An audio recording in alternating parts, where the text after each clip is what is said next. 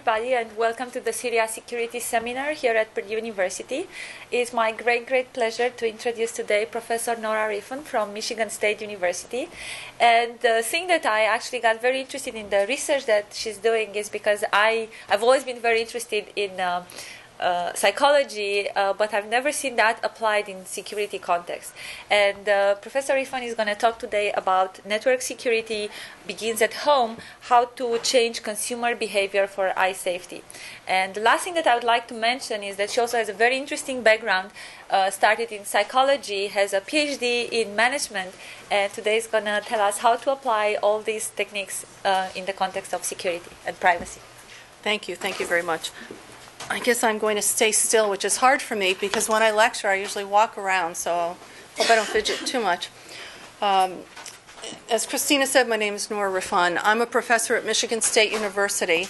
I happen to be in not in computer science, but in the Department of Advertising, Public Relations, and Retailing, which betrays my background, which is actually in psychology and in business. So my doctorate is in an area where I studied mostly marketing and became a consumer behavior expert. And over the years, my interests evolved to where I find myself today studying privacy and security.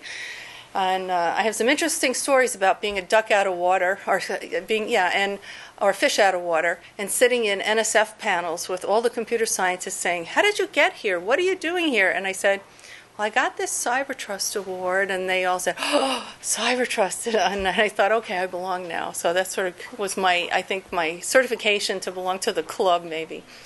Anyway, so today I'm going to talk about an approach that I've developed along with some colleagues at Michigan State. And it's an approach that examines, go right ahead, I can pause a minute, sure, no problem. It's an approach that's looking at privacy and security issues in a more global sense. It tries to incorporate some psychological paradigms into this uh, into this problem. Okay. I do want to acknowledge uh, my colleagues. In particular, my colleague Bob LaRose, who uh, I would, as a co-sharer, we're both uh, a part of this development and the ideas. Richard Enbody, who is our computer scientist. And I also want to acknowledge the support we've had recently from Cybertrust and Microsoft Research. We're very lucky to, to have some funding from these groups who have allowed us to actually do some of the things we really want to do. I think what I'd first like to do is introduce you to the concept of privacy as we conceptualize it, and then sort of lead you through what my experiences have been that got me to looking at security. So I started out studying privacy, and you can see from the slide that privacy actually is multidimensional, and not everybody recognizes this. I think many people think of privacy as informational privacy, so that consumers uh, you know, protecting their information from those terrible database uh, managers. But it's really multidimensional, so that you can talk about your physical privacy and wanting to be alone physically, psychological privacy, where you have control over your own thoughts and emotions. And you might say, how could you not? But I can tell you that are probably Holocaust survivors who will tell you that was a struggle, or other people who have been imprisoned, or places where uh, control is a very important issue over your thoughts and your emotions. And then finally, the one that we're all familiar with is informational privacy, or to some people, trying to maintain anonymity. And that means controlling one's personal information. Essential to understanding privacy and studying privacy is to recognize that this is really a discussion of boundary maintenance. We assume that there are boundaries between the individual and other forces in the environment and in the world. And privacy itself is giving control of that boundary maintenance to the individual. Much of the work in privacy really originated in the area of database marketing and consumer privacy and it's still a recent, recent area of study. And it, I'd say it was only in the late 90s that people began in marketing to talk about data privacy and informational privacy, consumer privacy. It, within this context, we define consumer privacy as control over the unwanted presence in the environment and control over information that's obtained during marketing transactions. And I think you're all probably pretty familiar with that. So, for instance, recently, if you go anywhere to purchase something, you you go to a true brick and mortar institution, you don't buy it online, and they say, Can I have your phone number? And most people say, Well, okay, what's that for? And someone like me says, No. And uh, what do you need that for? And it's marketing research, it's, it's identification. I go to Toys R Us. Toys R Us says, We need that because if we get your phone number, that's your ID tag that we have in our database. And if we know you're here, we're going to send you a coupon. Hmm, that's part of what the dilemma is that I'm going to talk about today is how much do people want to give up for so little and what does that have to do with boundary management and what does that have to do with security as well anyway so consumer privacy started out as our paradigm and what I wanted to tell you a little bit about was how I came to study this because I really was studying other problems. Uh, privacy and security was the farthest thing from my mind. I was a consumer researcher and I studied a lot of consumer protection and regulation issues. I studied things like the Nutrition, Labeling and Education Act, things that you, you know, would say, well, what does that have to do with this? It turns out that the state attorneys general, I think 48 of them, wrote a letter to the head of the FTC a few years back saying it's time that we create privacy policies in line with things like the NLEA and they're demanding that other regulatory um, models be used for privacy. Well, so here I was working in one area, and the Attorney General of the state of Michigan approached me and said, Would you please work with us for a few months? We want to know what should a policy agenda be for the coming few for the coming years. And after working with them for a few months, I said to them, I think you're telling me that consumer privacy issues are growing in, in, in, numbers and that they're never going to go away. And they said, that's true. And then it turned out that our Attorney General, Jennifer Granholm, turned, began, uh, became our governor. She's now Governor Granholm. And so she does have this as a policy agenda. Unfortunately, we have other economic issues that prevent her from doing too much about privacy. But so my interest was piqued. And I could see that this was a new area where a lot of people weren't there yet. Nobody was really talking about this in, a, in, a, in the right way. So I started, started studying. So at first, I really looked at privacy policies, I looked at regulation. I was looking at, and what I have here is a list of some things that I studied in some of my research. And trust signals and warning information really constituted the beginning of my looking at consumer privacy. And what that means is I looked at how do consumers respond to signals on websites that communicate about privacy and trust. So I, I worked in that area. I've studied um, a little bit about what privacy policies should be. In particular, I was invited to also evaluate the state of Michigan for its privacy policies and procedures in terms of citizen information. So, at a very high level, I've also been involved in looking at what are policies that should be enacted for the protection of citizen information. And if some of you really knew how much information the state had, you wouldn't care about marketers, believe me. Because what states have about you, and it's not managed very well in any state, that's a real threat to your privacy, probably more so than, than what uh, Toys R Us has. So I started looking at these things. Um, just give you a brief summary of what I found in those areas. And I, uh, one paper was published a year ago in the Journal of Consumer Affairs. Some of the other papers I'm referring to here are still in the bottleneck, they're in press. But one of the things I found was that consumers pretty much misinterpret these signals. They look at privacy seals, and what, what m- most often happens is the privacy seal will actually increase disclosure and trust. And so that even if there's no privacy policy, there's absolutely no information about what the website actually does, this a consumer, a typical consumer will say, this website, uh, pardon me, a TRUSTe seal is a signal that this website is less likely to collect my information and then go share it with others. That's absolutely false.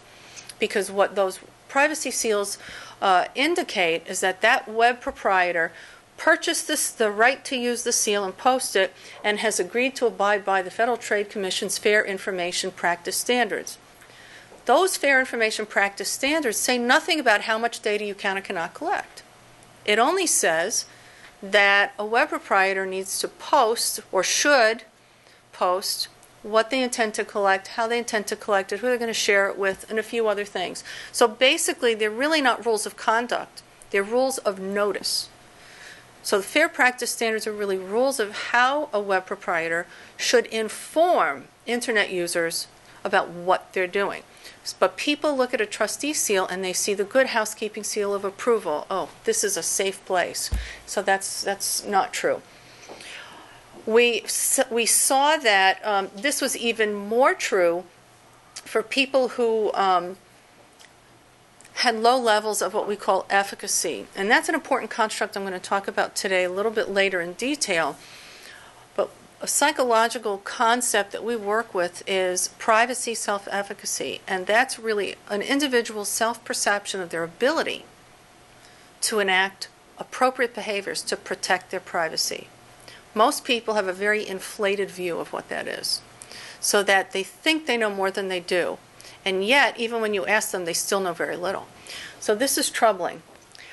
We did another study, and this will be coming out in the spring, where we created a warning label we thought about the nutrition labeling, the NLEA. Let's create a warning label. What will that do? Will it help consumers make sense of this situation? And so we created a box where on the uh, your left side it would say, if you share this information, here's the benefit you might receive from the website. Here's the risk that you're taking. And it was all we did. We said, here's a benefit, here's a risk by doing this this behavior and disclosing this information. You can see, I don't, uh, you can see that when people had a high sense of privacy efficacy, which means I can protect myself, the warning didn't make a difference. But for the people who are most vulnerable, the people who say, I really don't know what to do, this warning label actually reduced their disclosures. And I think that's a good thing. I'm sure the e commerce people and web proprietors would say, I'm not sure I like that. That's not fair.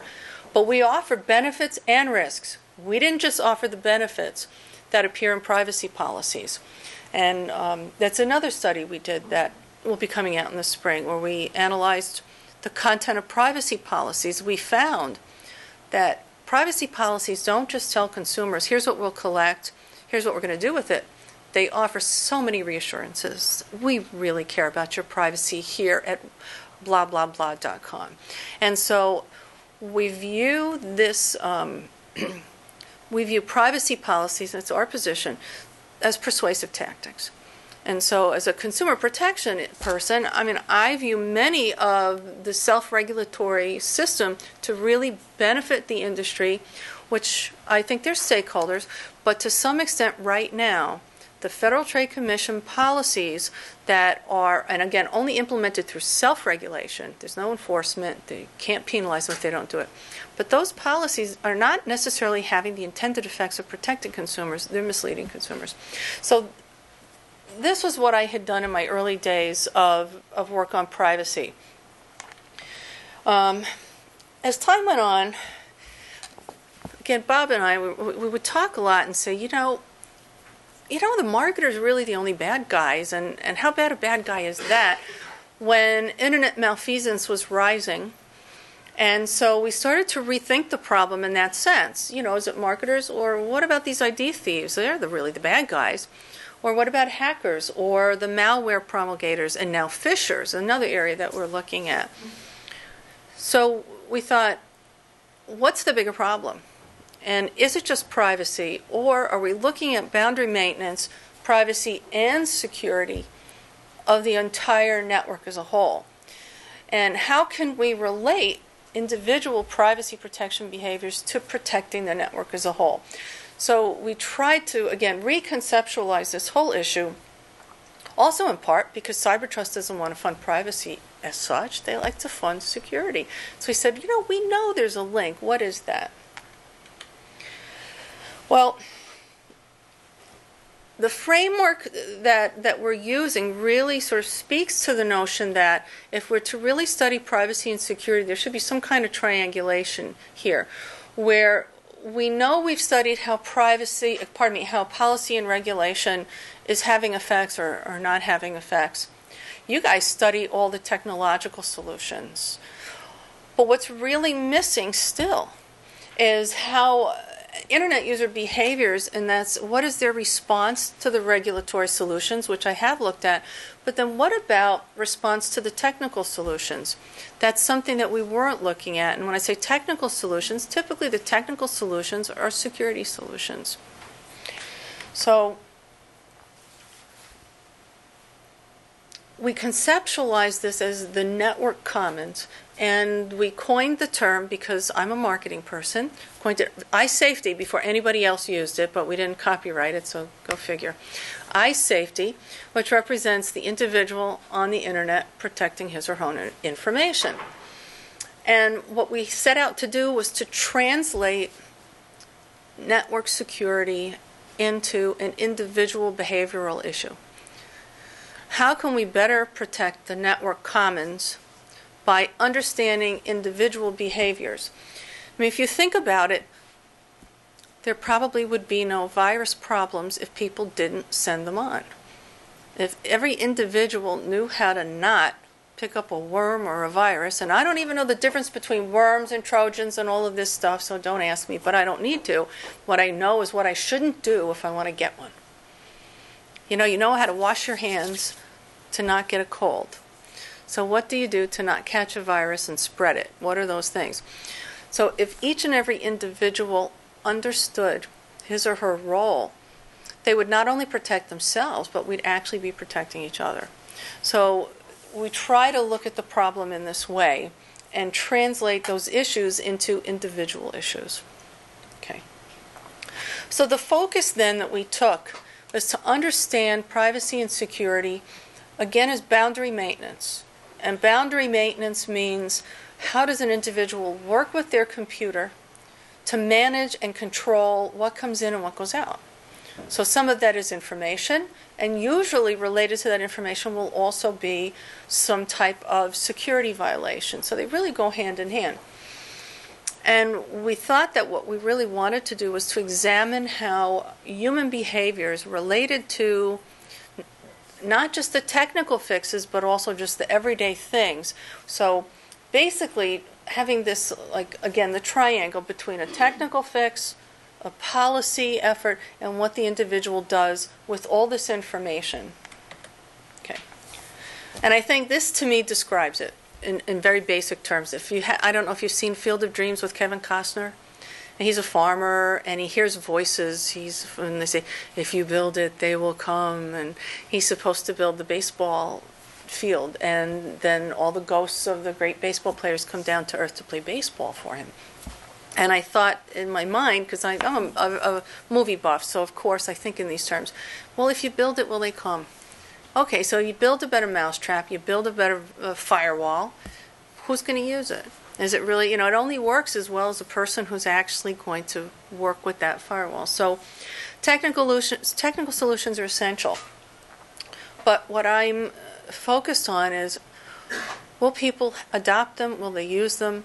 And what can we do to encourage people to do that, to participate in their own self protection? Another way to think about this is we all understand, you some more than I, automated fixes that are technical fixes. We, you know, set your virus, you know, updates to update automatically on a Friday night when you're not using your computer or Saturday night. Well, let's do that. Um, check your spyware. Make sure you run your scans. Have everything done on some kind of schedule automatically without thinking. We need to think the same way about human behaviors because there's a person who has to do those things. And so, can we create safe habits? I mean, that's what we're talking about. Automated, automatic behaviors or habits. And I will tell you that habits are very hard to develop. And what, we're going what I'm going to talk about too is how we're going to have to break some bad ones too. And habit strength is an important term that we use in a lot of psychological models. It talks about how the greater the habit strength, first of all, the harder it is to break that habit.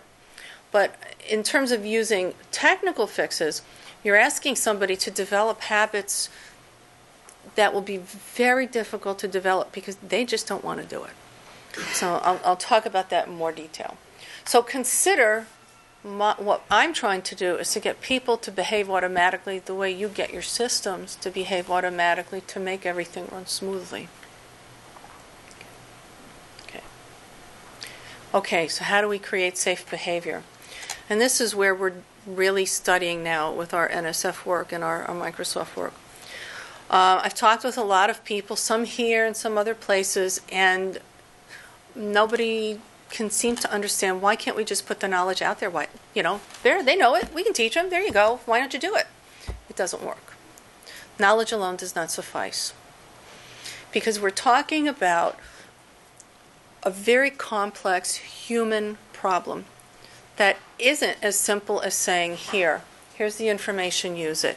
This is a very complex problem. It has parallels in other areas of human behavior and in areas where we have some theories. And so what we set out to do is identify what are the factors that are influencing why or why not people why or why not people are doing these things or want to do these things and if we can create the model if we can actually identify the factors how important each one is in getting that end result then we can actually target them and target them with certain appeals and that's another issue is you might understand how the system works, how the person works, then it's a whole other set of studies to say, how do I speak to that and change it? That's another area. So, what are those challenges? What are the challenges to iSafety that make it such a big deal that it isn't just here's a sheet of things, a checklist, go do it? Human nature, that's how that's the answer right there. Human nature is such that that's not how people work. People are very complex. If we look at the nature of this problem in particular, security is a highly technical problem. The skill sets, the knowledge sets that people have to have to properly enact those behaviors are incredibly complex. Maybe not to you. I study this, and I'm one of the experts. I am the expert in my house. I'm the expert on the floor where I work, and I don't know anything compared to you guys. It's a very complex problem. So, that's number one. Number two, now we're really going to talk about human nature and what makes this challenging. Consider the link between a safety behavior and then the consequence of that behavior or the outcome. There are a lot of theories that we rely on that I'll talk a little bit about later that emphasize the role of behavior linked to consequences. For example, if you were, um, you know, a rat running a maze would give you a piece of cheese and you'd do it again. People are no different.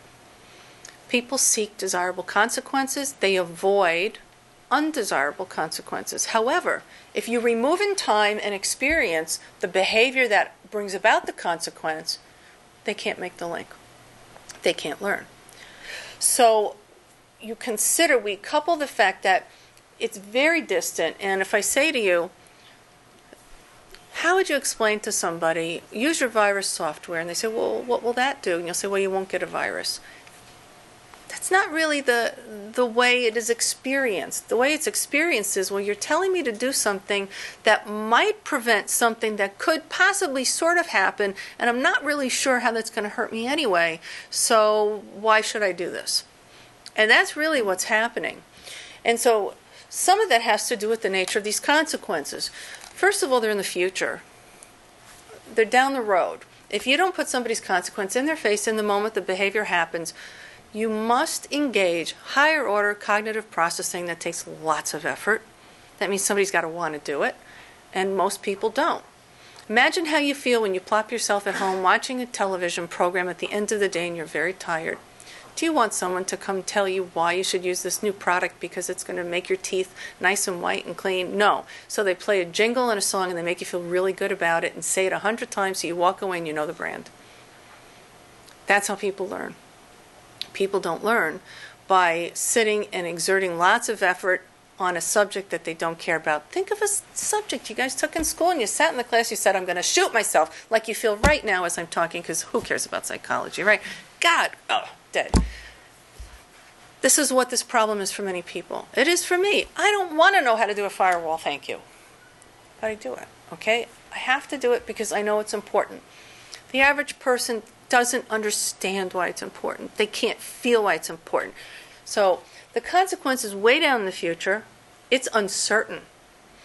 And it's intangible. Because the consequence of enacting safe behavior is absolutely nothing. Okay, so nothing happened. So I don't get an experience.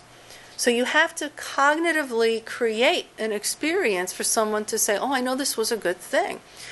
That's a real challenge. That's a real challenge. So imagine, I mean, there are, there are parallels here when we talk about health promotion and behaviors that people take to prevent illness at a later date. I don't know how many of you in the room smoke cigarettes. And some of you might say, oh, I only have a couple here and there. Well, you're not supposed to smoke cigarettes because somewhere down the road, maybe kind of who knows when, you could possibly have lung cancer. It's the same thing with virus software. It's the same thing with uh, iSafety. It's that you're asking people to change their behavior to do something that will protect them so that they have no result all of human behavior in every domain that asks people to do this typically fails. It's very hard to have people do this. Okay. okay. The other challenge that we face to iSafety is competing motives. Internet users are not online because they say, Oh, I'm concerned for my privacy and security. I better attend to it. They're online because they want to go shopping. They're online because they're looking for information. They're online because they want to play games. They're online because they don't want to be bothered with all this stuff, but they want to do something else. When people have competing motives, what happens is um, motivation is a really key component because motivation is something that's going to energize, drive, and direct people's behaviors. I'm online because I want to go play Warcraft, whatever the heck that thing is. Too. You know, you know what I'm talking about. The Warcraft world, or maybe you don't know, and I can't remember the exact name, but it was on. It was on. I hate to say it, was on South Park the other night, so I saw it. Uh, yes, I watched South Park. So they want to go play games. They want to download music. They want to share files kids want music. They don't care. Oh, yeah, my friend's sending me this file. And you say, no, no, no, no. Do you know the source? Do you know it's clean? And the kid's saying, what? It's, it's music. So the idea that there's competing motives means there are some things people want to do online that far surpasses their need to care about their privacy or security. So not only do you have to teach them to deal with something that they don't that's a difficult situation, that's hard for them to comprehend, it's also going to go against every habit that they have when they're online. So people have habits. They have their online habits. They're established, just like they have habits everywhere else. Um, I mean, we even know that there are people who are addicted to their computer use. We know that there are people who are compulsive computer users. They can't stop. They don't want to stop. They're online. They don't have friends. Well, they do have friends. They're virtual friends. They don't have friends they can touch, feel, and see like this. They have friends on the screen. They have avatars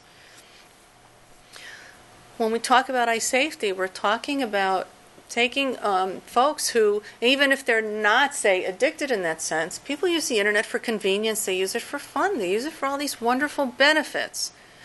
You tell them to block pop ups and everything's, ah, you go, I had this happen to me, and even I said, okay, let the pop ups come on. I want to go to foodnetwork.com and get a recipe. I have my pop ups turned off. I have my spyware blocking, DoubleClick, and Avenue A, and all this other stuff that it gets blocked. But I can't get a darn recipe when I want it. Somebody wants a recipe, they turn that stuff off. Okay, so the idea here is that you have people engaged in behaviors that bring them immediate benefits, things that make them feel good in some circumstances, things that make their life easier. Convenience, if you ask a consumer about things they like about products and services, always one of the number one things that always pops up these days is convenience. Convenience is the number one consumer benefit that they look for in anything. Okay, well, no, I want you to check your spyware. Oh, please, I've got to go do this. So we really have a challenge. And you guys can create the best safety security software in existence. But if you want people to actually use it, it isn't just about human factors engineering. I was talking to one of the students earlier. He says, Oh, so you determine should the light be blue or green? And I said, Absolutely not.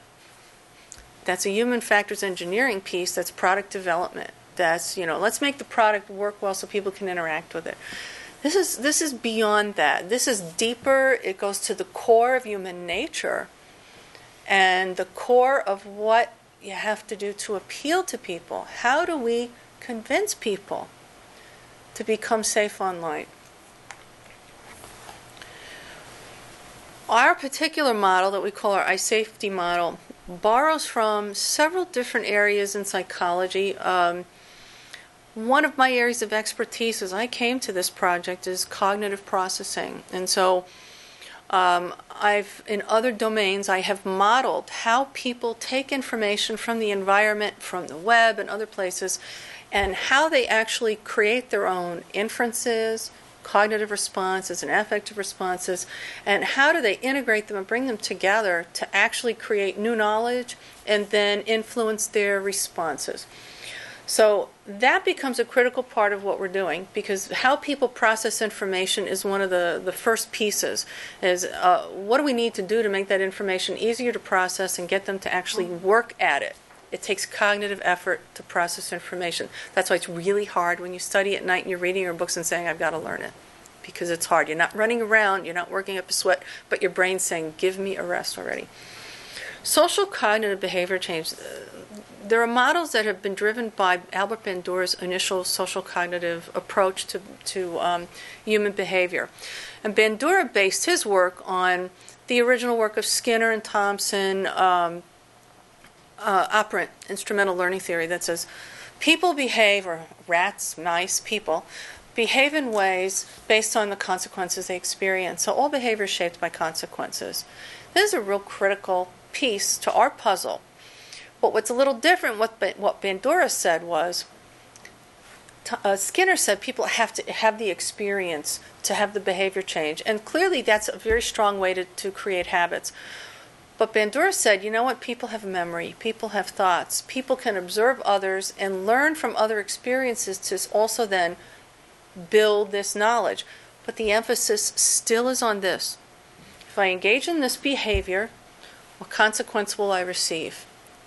And there are several uh, concepts that come up here that I'll talk about in the next slide that are really critical to understand whether or not somebody, even if they know they should do it, whether or not they actually will.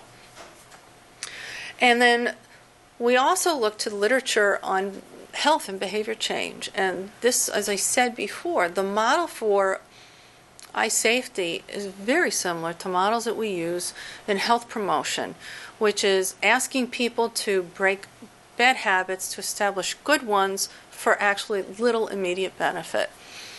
Um, protection motivation is a theory that has evolved in this area that we've borrowed from and adapted and modified. And protection motivation theory says that individuals will be motivated to protect themselves only under certain circumstances. So, we've put all these things together in an attempt to say, what are those key variables? Can I actually identify the characteristics of individuals, some of which might be considered personality, some of which can be learned? What are those key factors that are going to determine whether or not somebody might engage in this behavior?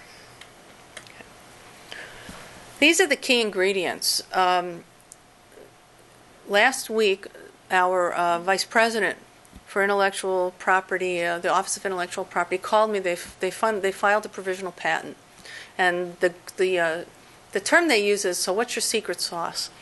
And what are we patenting? And right now, what we're patenting is the very fine nuances of these key ingredients and what we do with them to create the appeals to actually get people to change their behavior. So these are the key pieces, and I we actually don't we have a provisional patent, so we don't really have the inventory items and everything created. But we're moving forward because I don't think, and the lawyers obviously don't think anybody else understands this or is working on this right now. The first key is motivation. How do you make people want to do it? That's very difficult. And that's something that we have to work on. We know that motivation is key. One of the words I use for motivation is called involvement. It comes out of social psychology. And involvement is a term that represents a person's perception of the connectedness of an object or an issue to their self, them, themselves.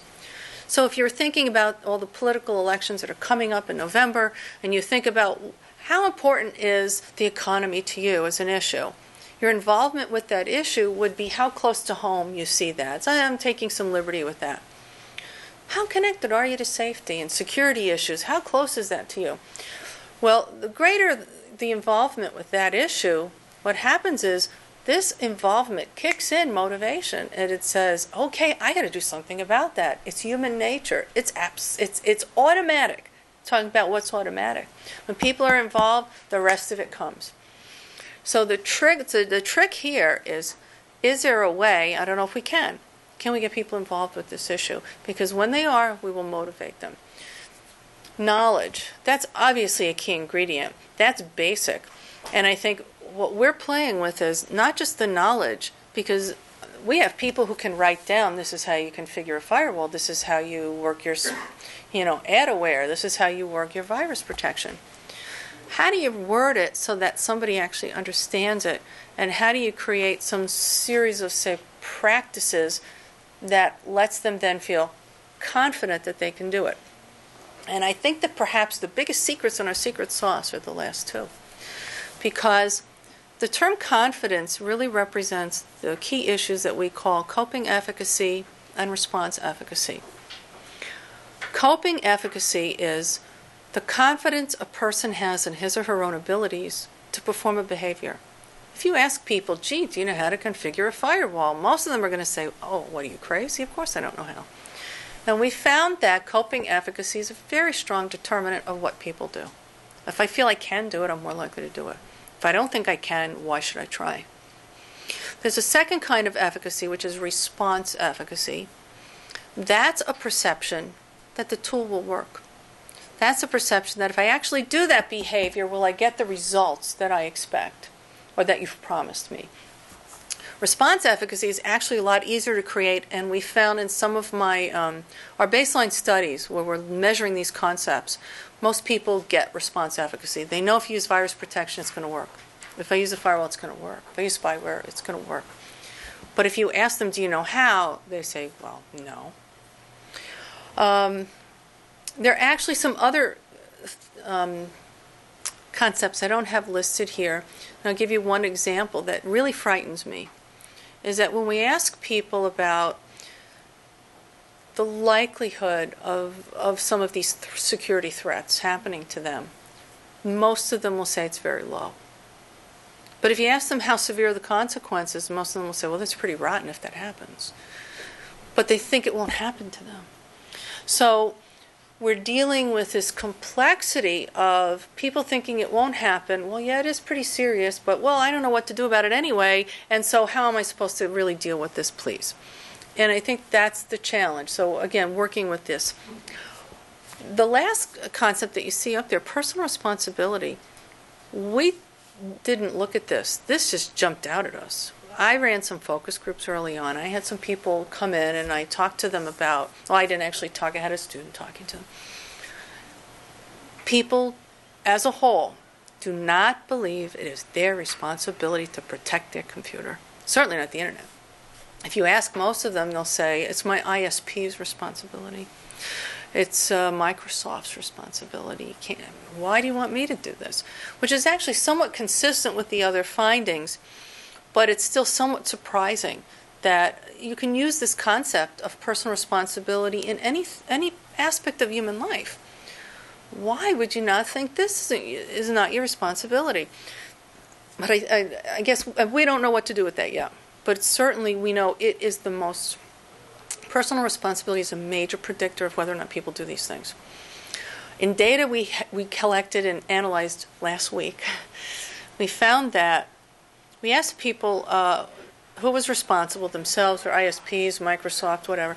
We also asked them about incidents of oh, things that happened that are, you know, a reflection or an indication that they have spyware or there's something's wrong with the computer. How often have you been have you been redirected to another website unexpectedly? Has your computer slowed down in performance? We found that people who said that their ISPs are responsible also had a higher incidence of these problems. So that's really strong evidence that if you can convince people to feel responsible and, and teach them to be responsible, they will be. And I think that's very that's very confirming that if we can get there. And I think that's the challenge, as I said earlier. How do we get there? Um, aware of the time, I, I'll be done two minutes. Okay, so I'll move more quickly. So targeted change. This is what we're doing now. We haven't done. We're working on a series of experiments where we are profiling our people with our secret sauce and saying, okay, where do you fit? And we're creating different educational modules that are actually using different appeals. So, should we laugh about it? And I don't think humor will work, but humor is one of those things that people in advertising and in health communication use to try and distract people from something called fear. When you talk about this subject and you look at everything in health promotion, fear appeals is what everybody uses to get behavior changed. You better not do that, you're going to die. You better not do that, your computer's going to crash. And it always backfires. Always. Fear appeals don't work. And that's the challenge. What do we do? Because we're talking about problems, we're talking about bad outcomes. So we're working on what are the different appeals, uh, trying to prioritize who's most likely to change. Should we work with them first? Who are the hardest people? Should we leave them alone? Marketers and advertisers leave alone the people who are hard to change. They say, You're worthless. I can't make any money on you. And maybe we can't either. But we might be able to identify people who are more likely to change. And, uh, and also, a, a, quick one here I think if we get to them really early when they're young, they have a much better chance of making them more responsible by the time they're adults. Trying to change adult behaviors, much harder than trying to change or create. You're not changing, you're creating habits in young kids. Sorry it took so long. I didn't realize how late it was getting. Um, questions? I think that's it. There. Oh, pardon me. One more. Um, these are papers. Six of these papers are in the bottleneck. They're in press, and I know that at least Professor Bertino is interested in some, and I'll get them to you. We have one of them should be coming out in communications of the ACM very soon, but and it explains all these variables that I'm talking about, and, and it has our model. And uh, one of them was published last year, but all of these papers that talk about what I spoke about today will be coming out very soon, and you can contact me. Yes, question. I was just curious. You said that personal responsibility was issue. And would that be kind of a, the result of the lack of knowledge and a lack of self confidence that um, perhaps they couldn't control it even if it was their responsibility? It's a wonderful question. I don't have the answer. It's something we wonder: is oh, are they a function of each other? Um, here's what I would I think, and I'm going to speculate, which is that I think that each of us develops our own sense of personal responsibility about the world in general that comes from another place. Maybe it comes from parents. It comes from religion, whatever it is that you have that tells you about what your job is as a human being. When it comes to these difficult issues, then I think there's going to be some effect of the variables that we've talked about. We don't know. We have to test that. And so I, I always hate going out on a limb unless I'm really confident about what I'm saying. Um, I think t- sometimes things are what we call um, reciprocal. Um, there, there's reciprocal interactions. In other words, well, I have this level of personal responsibility, which will lead me to feel this confident, but then this level of confidence may come back and hit my personal responsibility. So I think it, they probably influence each other. If you could probably just grab one of them and try to tweak it, maybe the rest would change too. I don't know. I want to find out. Yes. How do you see the? Um, I guess I would argue that the the in the future that our sense of privacy is kind of diminishing when you see all the news sites like uh, Facebook and stuff like that. Do you think the future generations are going to be as concerned as privacy as we are right now? That's a great question. Uh, I really like that question. I recently got some data asking uh, some high school students about their perceptions of the private or public nature of their postings in MySpace and in blogs. And uh, 35 to 40 percent of them said that they thought what they posted was probably public information, but 60 percent didn't say that. And when asked if they thought it would be a violation for someone to go in and capture that information, use it for another reason, even the ones who knew it was public moved over and said, "No, that's a violation of my privacy." Uh, I, I think that culture changes, the world changes, and it would be natural for this to also evolve so that people get used to the fact that their information is out there. You absolutely have no privacy. On the other hand, I happen to believe that a healthy dose of privacy is a nice thing and that I'd like to continue to sort of fight the fight a little bit. I'm not saying that we really should make privacy the be all and end all, but I think that uh, as a culture, we've always valued that. Um, it will change. It will change. You know, the Constitution, there's a debate, the Constitution gives you a right to privacy or if it doesn't. And technically, people say it doesn't. It maybe give you a right not to house the Tories when they come by with their guns. But does it really give you a right to your informational privacy? Nobody seems to think it does. If you ask, I think maybe it was a while back now, maybe eight years ago, Harris said to people, So, if we had to write it into the Constitution today, do you think we should put in the right to privacy? And 85% said, Yeah. So I think it's still an American value. Someone asked me this afternoon, what do you think about cultural differences? I think there are probably going to be very big cultural differences. For example, Asian culture is very collectivist, you know, and American culture is very individualist focused. Is it possible? I think it would be interesting if collectivist cultures had less of a sense of that, but I don't, I don't know. I'm just throwing that out there as a possibility. So, I guess I didn't really answer your question, but it's a really good one and, and needs much discussion. yes. Um, have you ever looked at the level of perceived anonymity by the people? If so, um, how was that measured, or how was that? How did you vary it? And the second question is, um, did you find anything that indicated if the level of technical knowledge or maybe computer efficacy affected um, the level of motivation that those people that that people usually have? That's I can answer the second one quicker than the first one because I forgot the first one already. I'm 50 years old. You know, the mind goes. Um, the efficacy we have not done what would be called structural equation modeling of those constructs. We know they're related. What we don't know is the path the sequence of effects. And we are working on that right now. So you said, does efficacy influence the motivation or does motivation influence the efficacy? That is a paper I am trying to sort through as we speak, that I'm trying to write for a particular call, a journal call, because it has to do with so privacy concern, which would be the motivation. So, are you concerned because you're concerned, or are you concerned because you can do something about it? Uh, do you feel you can do something about it that allows you to feel your concern? Don't have an answer. I'm sorry, but that's an essential question that we're working on. And what was your first one again? Something about how do I measure um, anonymity? Um, yeah, perceived anonymity more than anything. I haven't measured that yet. I think that's a, a whole other line of research right now that I think is very interesting, which is really the public-private paradox and nature of internet use. That people, uh, for the most part, will tell you they feel quite anonymous when they're online, and uh, I, I, would say that the internet is one of the least private, anonymous places that exists in the world. That is so incredibly lacking in privacy. And I was telling some folks at lunch, and I try to teach my nine year old that this is a box, yes, but you know what? There are millions of people outside the box sharing the box with you. I don't know how to communicate that to a nine year old. I don't even think we communicate that well to 30 and 40 year olds?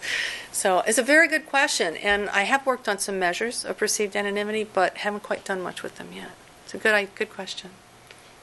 We want to work on it? Work on it? Yeah. We got, got an idea for a project? Yeah, we'll, well, do something. It's part of my dissertation, so it's very important oh, for me. very yeah. cool. No, I'm sorry, I don't have anything to offer you right now. Okay. Be happy to talk to you about it, though. Anybody else? Go ahead. Yep, we have a question here.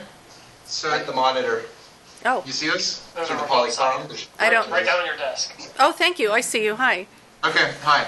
So you mentioned uh, you drew this parallel between smoking cigarettes and antivirus software, um, and at least with smoking cigarettes and, and, maybe even unprotected sex, there's there's an incentive to, to pursue those activities because they're in some way pleasurable. Um, where's the pleasure in surfing the internet without a firewall? Where does it, where does this parallel continue? There are so many things I can't say because we're broadcasting this. I, I, I just can't. I, I have to. Um, I, I, I, was. I'll say the first thing that came to my mind is, well, if you don't experience it, you're not doing it right. So that's number one. Which, see, you're all too young to get what that means. Okay. Um, if you have to ask, you're not doing it right. Get it? But I'm bummed. Um, where's the pleasure in surfing without a firewall? Well, you know, a firewall is just one instance of. I mean, how about spyware protection? How about blocking pop-ups? And the, the the idea is that a lot of people will, you know, their their surfing slows down when you begin to use some of those protections. So that that's part of it. The other thing is people don't want to take the time. You know, you're you have to. You're not an average person, by God. You know, you're just not. You're gonna have to get out of that skin and say, what is somebody who doesn't even know what a firewall is? What are they thinking about? And if you want them to stop what they're doing and spend a few hours on a Sunday to set it up and figure it out, they ain't going to do it. So, in that context, that's uh, so. If you use the firewall example, I would put it in that context that you're asking somebody to go to their computer and not play with it. You're asking them to go to their computer and do something that's very trying and difficult that they don't understand. So that's the, that's the parallel. I have another question over here. Um, I'm a little confused about. I, I mean, I understand you're trying to disincent people to somehow release their information, but yet, at the end of the day, I, the problem really seems ill-defined to me because the, the concept of Can, can I ask you to stop a minute because I'm not hearing anything you're saying. I don't understand what you're saying. Speak up a little louder, maybe. I'll come closer to the mic. Thank you. Uh, the, the question is, is is the well definition of, is, is the problem well defined? I mean, you're, you're trying to prevent people from releasing certain pieces of information and thus maintain their privacy.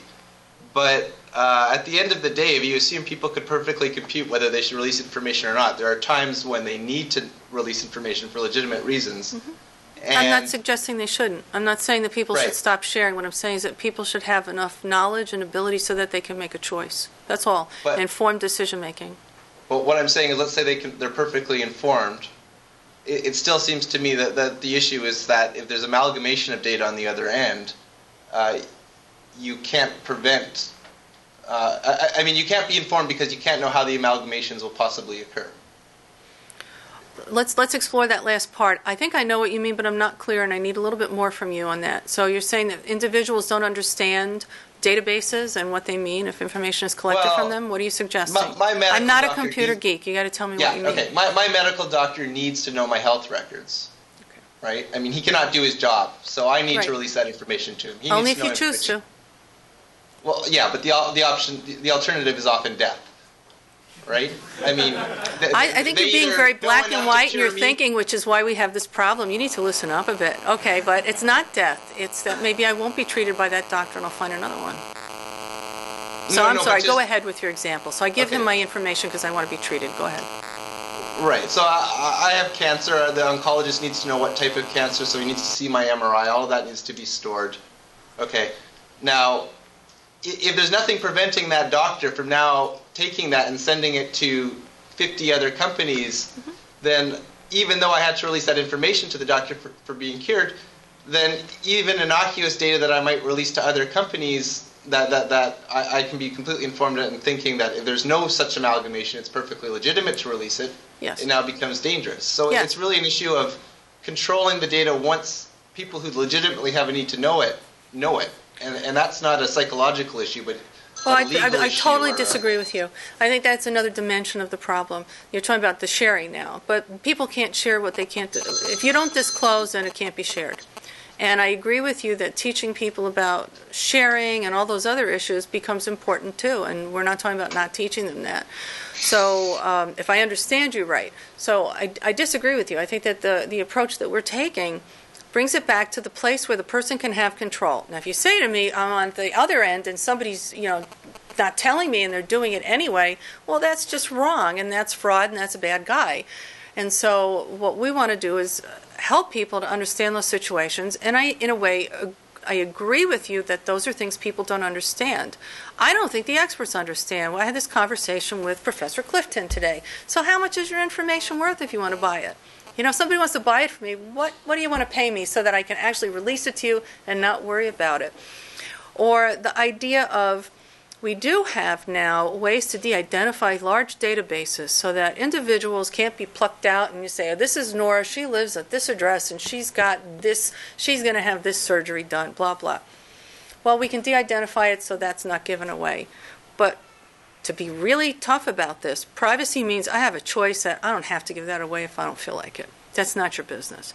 And I think that that has to be where we start. I still believe that. I'm not saying that people shouldn't give away anything, but what I'm saying is they should have the right to do that and then have choices. And to agree with you, we need to educate people about those databases. Now, I spoke to, I actually had this experience a few years back where somebody from some federal agency, probably NIH, was speaking to us about something. And he said that individual patients didn't have the right to privacy because there was a social contract between patients and the medical uh, system so that if medical researchers were ever to advance and do, do good in the world, then they had to have all that data, and patients did not have the right to say they don't want to participate. I was floored.